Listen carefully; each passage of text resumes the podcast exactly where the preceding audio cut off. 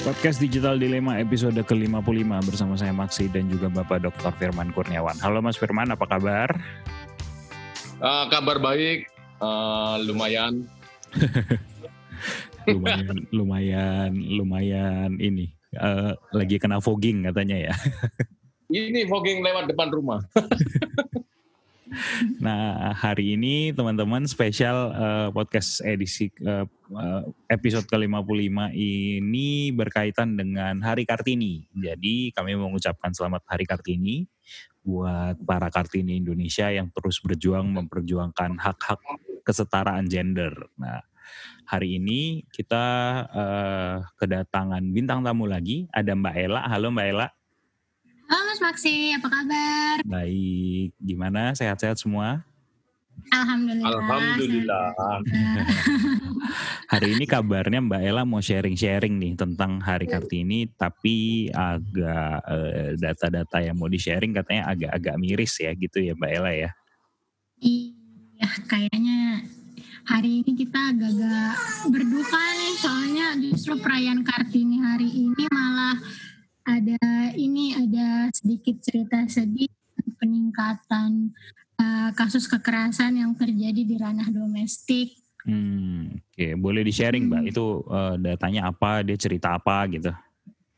Uh, iya, pertama itu tanggal sekitar tanggal 6 April kemarin ketika Presiden PBB Antonio Guterres uh, nge-tweet di uh, akunnya kalau di saat karantina pandemi COVID ini justru laporan mengenai kekerasan dalam rumah tangga atau KDRT itu malah semakin meningkat dua kali lipat dibandingkan uh, hari biasa. Hmm. Nah mirisnya karena sekarang kita itu lagi dalam masa karantina yang membatasi banyak pergerakan, uh, itu uh, penanganan kasusnya itu gak ya, ini enggak apa ya nggak bisa semaksimal uh, di waktu-waktu normal.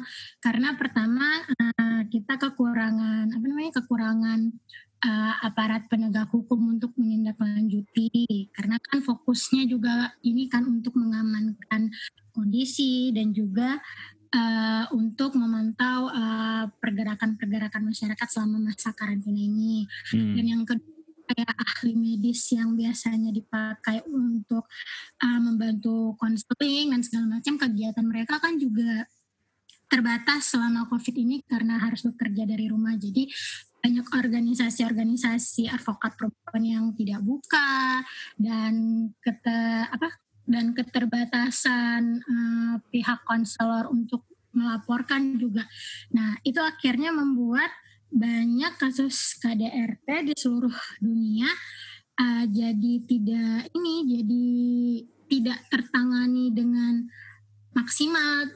Nah, hmm. sedang sendiri ketika kita mulai uh, eh, PSBB, belum PSBB sih saat itu ya, tapi uh, mulai ini kan mulai ada himbauan untuk bekerja, belajar dan beribadah dari rumah sekitar tanggal 16 sampai 30 Maret kemarin itu uh, lembaga bantuan hukum Asosiasi Perempuan Indonesia untuk Keadilan atau LBH APIK itu mencatat selama rentang waktu dua minggu itu ada setidaknya 17 kasus KDRT yang terjadi. Dan menurut LBH APIK itu merupakan uh, jumlah laporan tertinggi dalam kurun waktu dua minggu yang pernah mereka uh, temukan.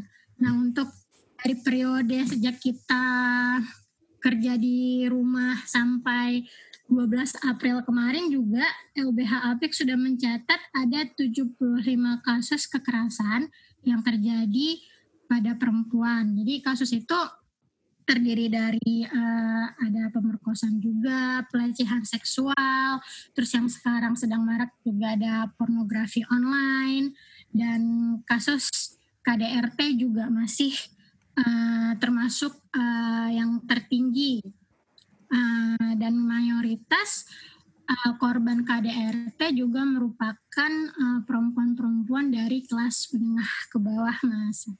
Hmm, ya ya ya. Kenapa ad- ada penjelasannya nggak Mbak? Kenapa hal itu bisa terjadi gitu? Nah, sebenarnya kalau dilihat-lihat karena ini ya, eh, salah satunya ya karena tingkat ini sih, tingkat stres. Kenapa KDRT itu bisa terjadi? Nah, jadi karena dalam situasi darurat begini kan semuanya memang serba bingung, serba apa, serba panik.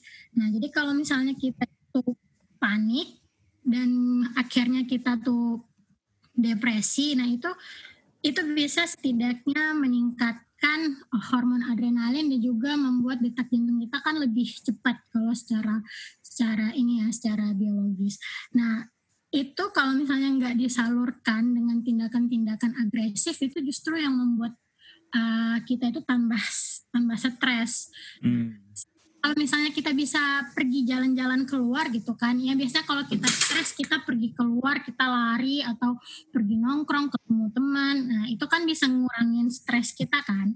Nah tapi ketika kita berada di rumah kita nggak tahu nih bagaimana caranya menyalurkan tindakan agresif kita nah laki-laki yang secara fisik itu memang lebih kuat daripada perempuan dan meras dan selama ini juga dalam sistem tatanan sosial merasa mereka yang memegang peranan dominan bahkan dalam kehidupan rumah tangga. Nah, jadi dia merasa kalau harus menyalurkan tindakan agresifnya itu adalah dengan melakukan kekerasan terhadap istri dan anaknya. Hmm. Jadi Ini based on risetnya itu Mbak? Atau Ah, based on based on ini sih based on uh, yang saya baca tapi saya juga ini melihat dari uh, apa dari kemungkinan biologis yang terjadi karena Hmm. karena itu dan juga uh, melihat uh, fenomenanya fenomenanya Oke. gimana Oke, Uh, oke, kalau oke. saya gitu sih Iya, iya. Kalau dari Mas Firman melihat eh, fakta seperti ini kayak gimana Mas? Ada tanggapan Mas? Ya tentu menyedihkan ya kalau kita memperingati Hari Kartini kan habis gelap terbitlah terang. Nah ini ternyata di sela-sela pandemi ini menjadi gelap lagi nih.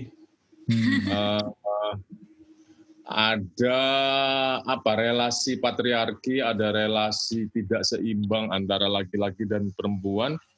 Ternyata di tengah anjuran pemerintah untuk work from home dan kegiatan-kegiatan lain terpusat di rumah, itu malah muncul ekses. Dan ini ternyata bukan dominasi di Indonesia saja. Ini ada sosiolog dari Bristol University, eh, namanya Amanda Taub, eh sorry, Mhm. Marianne Hester Mhm. dari Bristol University. Dia menulis A New COVID-19 Crisis, Domestic Abuse Rise Worldwide. Jadi eh, dia memang secara nyata menemui Mhm. atau banyak memperoleh laporan terjadinya eh, tingkat kekerasan di dalam rumah tangga selama masa karantina mandiri ini. Hmm. Dan anggapan beliau, oh itu adalah hal yang lumrah-lumrah dalam pengertian bukan biasa kemudian bisa diabaikan ya. Tetapi itu adalah gejala yang sering mengikuti ketika eh, ada tambahan waktu libur, ada Mhm. perayaan Natal dan sebagainya.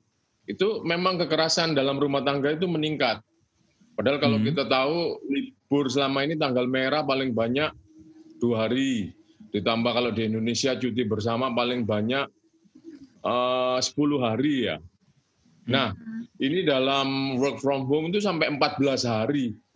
Sehingga eh, eh, sosio- sosiolog ini sudah menduga pasti akan terjadi kekerasan dalam rumah tangga. Tadi betul faktor-faktornya antara lain karena mungkin jenuh setiap hari ketemu lu lagi lu lagi sementara tadi energi yang biasanya dipakai untuk kerja, dipakai untuk jalan-jalan, dipakai untuk refreshing nggak menemukan jalan keluar, nah itu jadi tindakan agresi, walaupun tidak harus seperti itu.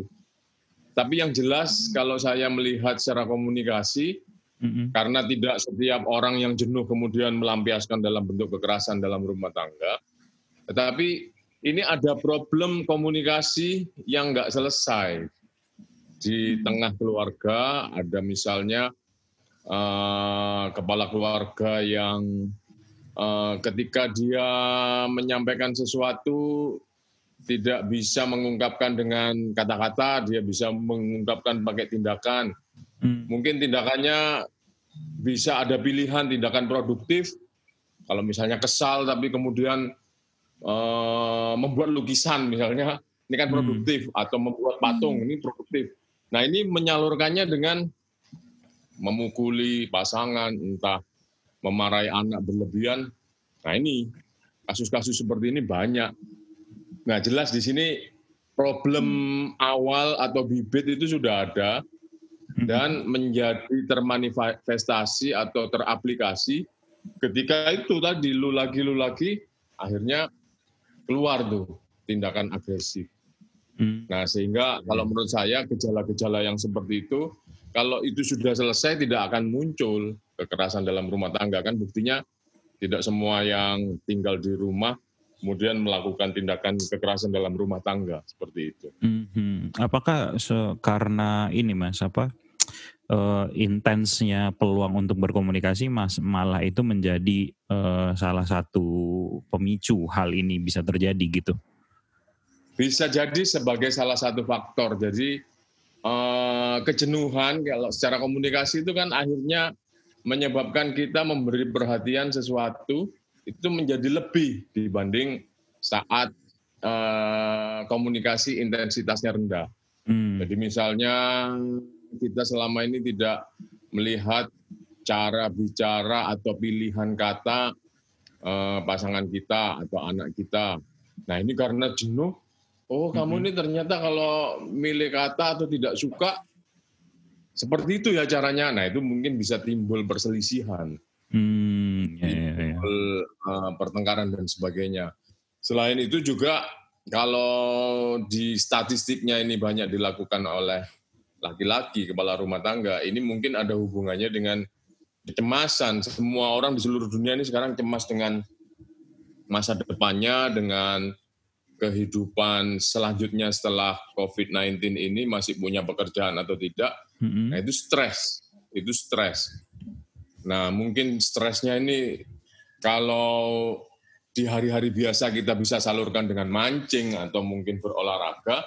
Hmm. Nah, hari ini mungkin tidak menemukan jalan keluar itu sehingga muncul ekses berupa KDRT, walaupun okay. tidak harus seperti itu. Iya, iya, iya. Jadi uh, ini sebagai sebuah apa namanya uh, ekses ya uh, sebuah bahaya yang laten sebenarnya yang muncul menjadi fenomena baru gitu. Tapi tadi datanya menarik bahwa uh, tidak harus pokoknya ada pola berulang selama liburan gitu ya. Itu memang udah pasti Betul. ada kejadiannya begitu gitu. Iya, ketika terjadi kelebihan waktu bertemu itu sering memunculkan tindakan kekerasan. Ya, ya. Tapi ada lagi penyebab yang lebih duluan yaitu tadi ada problem relasi yang belum selesai. Hmm, oke oke oke oke. Mbak Ella gimana Mbak? Ya, kalau saya juga melihatnya karena ini pertama itu problem komunikasi yang yang belum selesai.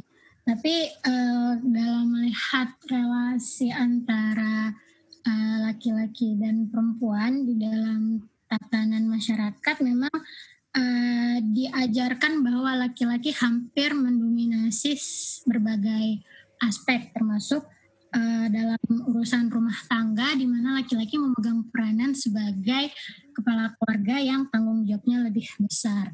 Nah, jadi kalau saya melihatnya karena laki-laki atau suami ini merasa dia bertanggung jawab atas uh, pemenuhan kebutuhan keluarganya Nah, ketika ada krisis uh, COVID ini yang dia mungkin kehilangan pekerjaannya atau mungkin uh, merasa stresnya jadi uh, semakin meningkat karena panik.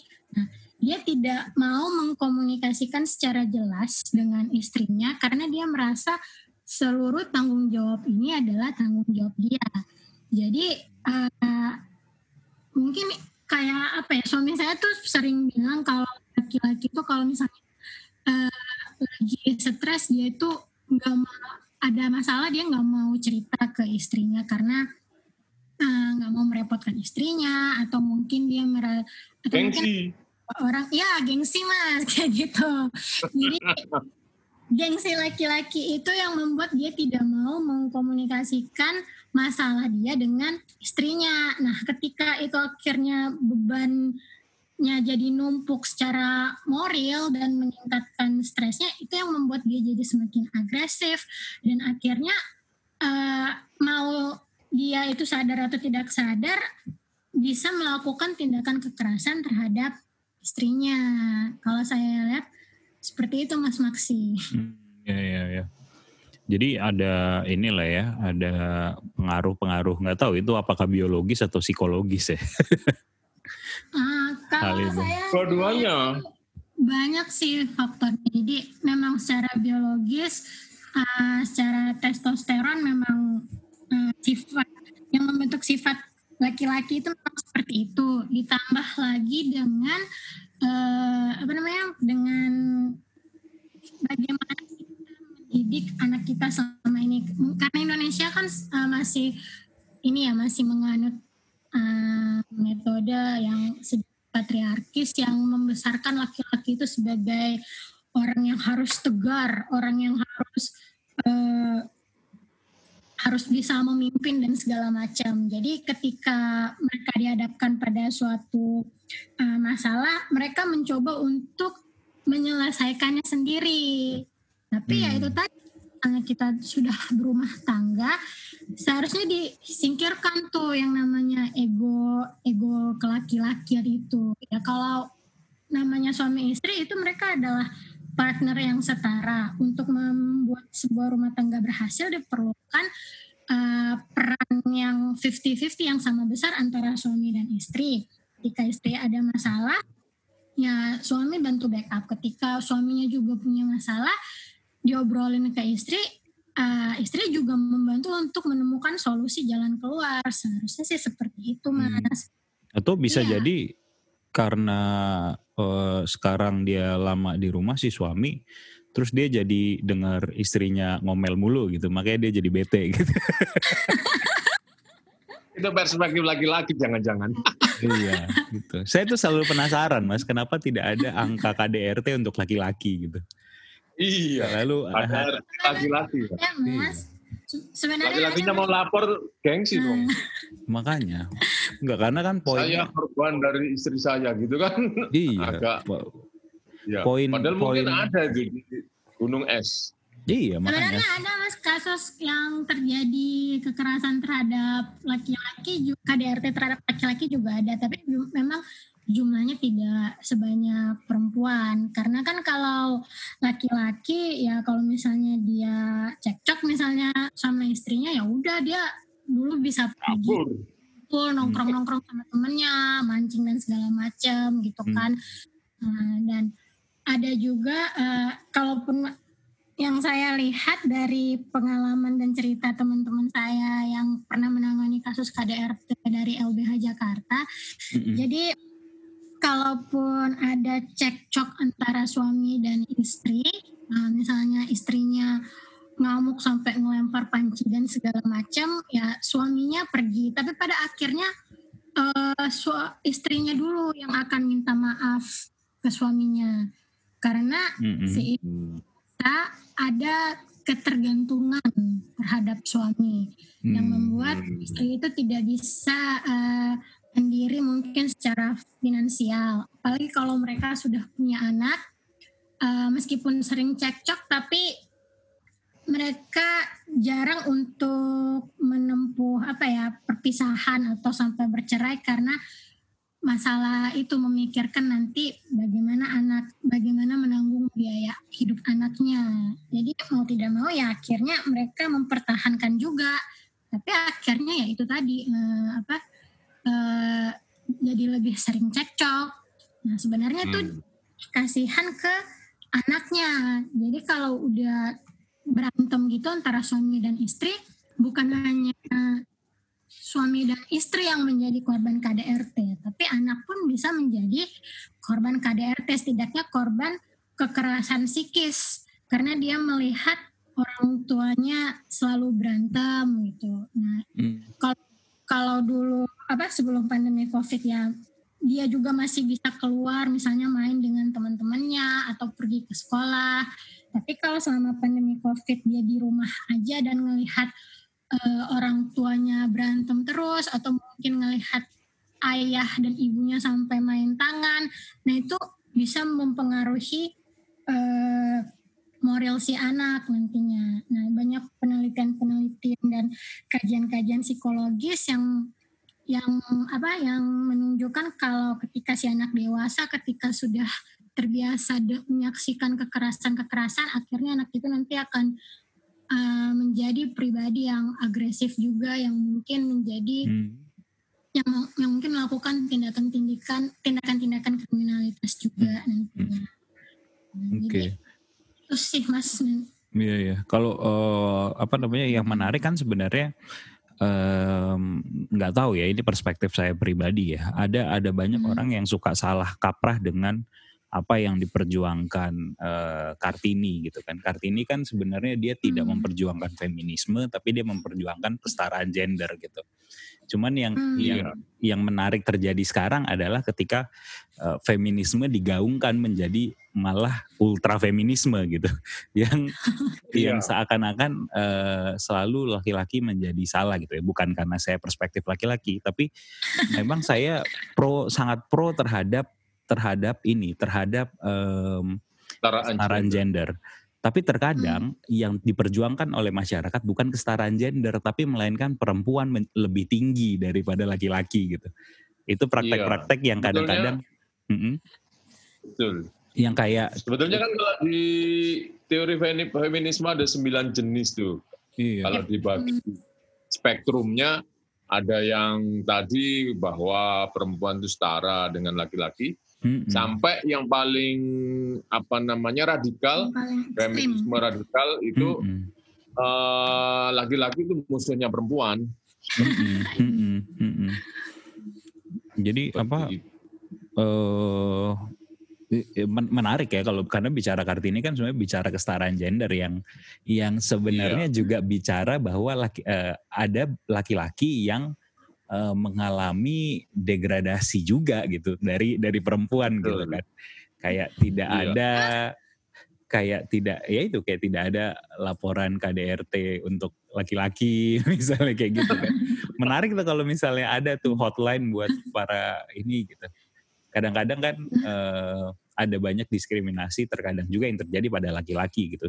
Saya sebagai pembela hak laki-laki juga uh, apa namanya? Tapi mungkin ingat beberapa tahun yang lalu, bahkan mungkin beberapa puluh tahun yang lalu ya, 15 mungkin. Mm -hmm. Itu ada artis perempuan dilaporkan ke polisi oleh suaminya mm -hmm. karena uh, dia adalah korban KDRT. Jadi suaminya yang lapor, mm, istrinya yang KDRT. Iya, iya. Iya iya. Framing patriarki kan sebenarnya juga bukan hanya nggak enak buat perempuan ya mas, nggak enak juga buat laki-laki sebenarnya kan. kita iya. dituntut untuk kerja, kita nggak boleh nggak kerja gitu kan. Kerja kan capek juga ya. ini curahan hati mendalam ya mas ya. iya, nggak cuman maksud poinku adalah ini mbak, terkadang tuh banyak Uh, semangat itu tuh dibuat malah untuk menjadi menina bobokkan perempuan gitu loh. Sementara aku tuh sebenarnya sangat pro dengan pemberdayaan wanita, tapi mereka selalu hmm. berlindung di balik itu gitu loh. Itu yang kadang-kadang bikin sebel gitu. Eh, lu kan bisa juga sebenarnya kerja juga gitu loh. Kenapa lu harus diem-diem aja gitu? kan karena kan iya. menjadi itu kan adalah pilihan kan. Tapi hmm. tapi uh, framing sosial yang menjebak adalah ketika kan aku perempuan gini gini gini gini gitu. Lo kenapa lu katanya lu mau berjuang tapi lu sendiri masuk dalam frame itu gimana sih? Gitu. Berarti itu masih patriarkis itu mas karena dia enggak nih nah. uh, laki-laki. Kalau misalnya tapi Kan kenapa dia tidak punya semangat pemberdayaan gitu loh? Karena semangat tapi patriarkinya itu jadi alasan untuk tetap berada dalam kondisi gitu gitu kayak kesel gitu ya mungkin anaknya jadi sebetulnya Kalau saya melihat selain soal isu KDRT selama work from home ini harus diatasi cepat, Hmm. itu juga ada problem struktural. itu. Jadi kan Mm-mm. itu tadi selama ini kebanyakan laki-laki sebagai breadwinner, sebagai eh, apa namanya penghasil eh, apa namanya kebutuhan-kebutuhan rumah tangga, akhirnya dia menjadi superior. Mm-mm. Nah, archetype kalau- gitu ya Iya, akhirnya ketika pasangannya pun tadi menjadi korban, dia kadang-kadang nggak bisa ngapa-ngapain karena gimana saya mau melanjutkan hidup, saya butuh biaya dan sebagainya, anak-anak butuh uang sekolah, saya nggak siap, seperti itu. Nah itu kalau tadi mungkin cita-cita Kartini sudah melihat sejak lama dengan emansipasi itu, perempuan juga perlu menggali potensinya sendiri, kemudian memperoleh penghasilan sendiri, sehingga ada eh, keseimbangan kekuatan, power balancing gitu kan. Mm-mm. Eh, apa namanya? Dia memiliki bargaining untuk tidak disakiti, untuk mempunyai pilihan hidup menentukan sendiri. pilihan sendiri iya Hmm. Iya. iya Itu mungkin yang harus diperjuangkan, dilanjutkan dari Kartini. betul bahwa memang Hmm. bisa memilih gitu loh bisa pilihan itu ada gitu dan dan dan jangan sungkan untuk memilih kadang-kadang framing sosial itu malah membuat mereka tidak bisa memilih kan Betul. Tapi yang Sebenarnya jang- kalau ya, sebenarnya kalau saya lihat yang dari eh, perjuangannya Kartini itu awalnya bukan untuk menerapkan kesetaraan gender, tapi Kartini itu lebih berjuang bagaimana caranya perempuan bisa mendapatkan akses ke pendidikan dan ke pengetahuan. Betul. Karena ini merasa pengetahuan itu adalah eh, kunci paling penting untuk menjadi manusia yang berdaya. betul Nah, ketika manusia itu udah memiliki pengetahuan, dia mempunyai kebebasan untuk eh, apa untuk eh, menentukan jati dirinya seperti apa, menentukan posisinya dalam masyarakat seperti apa, dan juga untuk perempuan sebenarnya karena perempuan ini punya keistimewaan dia melahirkan generasi generasi generasi penerus. Nanti kelak dia bisa menjadi seorang ibu.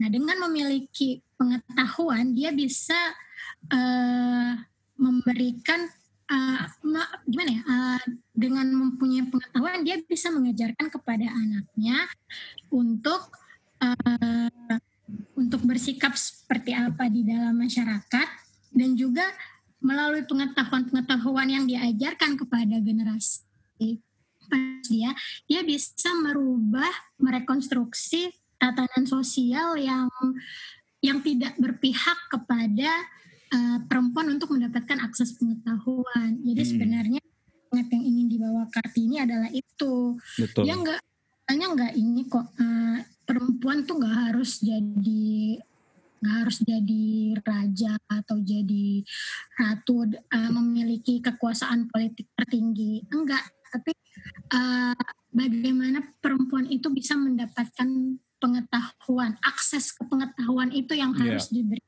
luasnya kepada Iya. perempuan supaya perempuan bisa mendefinisi dirinya seperti apa dan Mm-mm. juga mengajar kepada generasinya. dan ketika kesempatan itu sudah terbuka lebar saat ini manfaatkanlah itu. Gitu ya poinnya. Jangan sampai kesempatannya sudah dibuka tapi tidak dimanfaatkan. Jadi perjuangannya jadi sia-sia gitu kan. Iya benar-benar. Iya. Nah, itu. itu poin yang menarik gitu. Jangan jangan sampai eh, apa eh, kalau kita mau mendobrak uh, pakem yang ada ya memang harus dilakukan. Hmm. harus harus ada orang yang mendobraknya gitu ya. Itu ya kita kita sekarang gitu uh, jangan lagi ber, berlindung pada stigma sosial jangan lagi berlindung pada uh, apa namanya uh, ke faktor sosial tapi semua itu sebenarnya bisa dipatahkan dan kesempatannya sudah terbuka lebar aku harus closing ini teman-teman karena sudah lebih iya. kurang dari satu menit lagi uh, kata zoomnya jadi okay. Uh, kita ketemu lagi. Terima kasih buat uh, para narasumber, Mas Firman dan juga Mbak Ella. Uh, Terima nanti kasih, kita, semoga berguna. Iya, kita ketemu di episode selanjutnya. Terima kasih. Oke, semoga berguna.